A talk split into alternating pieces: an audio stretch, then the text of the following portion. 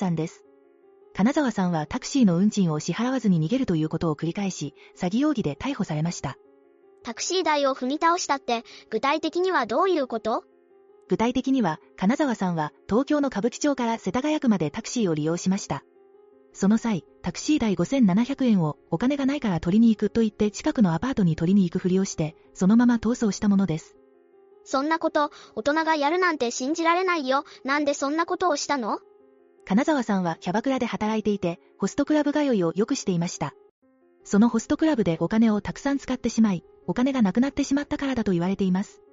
その通りです。でも、金沢さんが逮捕された時、笑顔を見せていて反省しているようには見えなかったんです。ええそれはちょっとどうかと思う。そうですね。ニュース映像でも彼女のニタニタした笑顔が印象的で、ネット上ではなんで笑っているんだという意見や、この女、薬でもやってるのかという疑問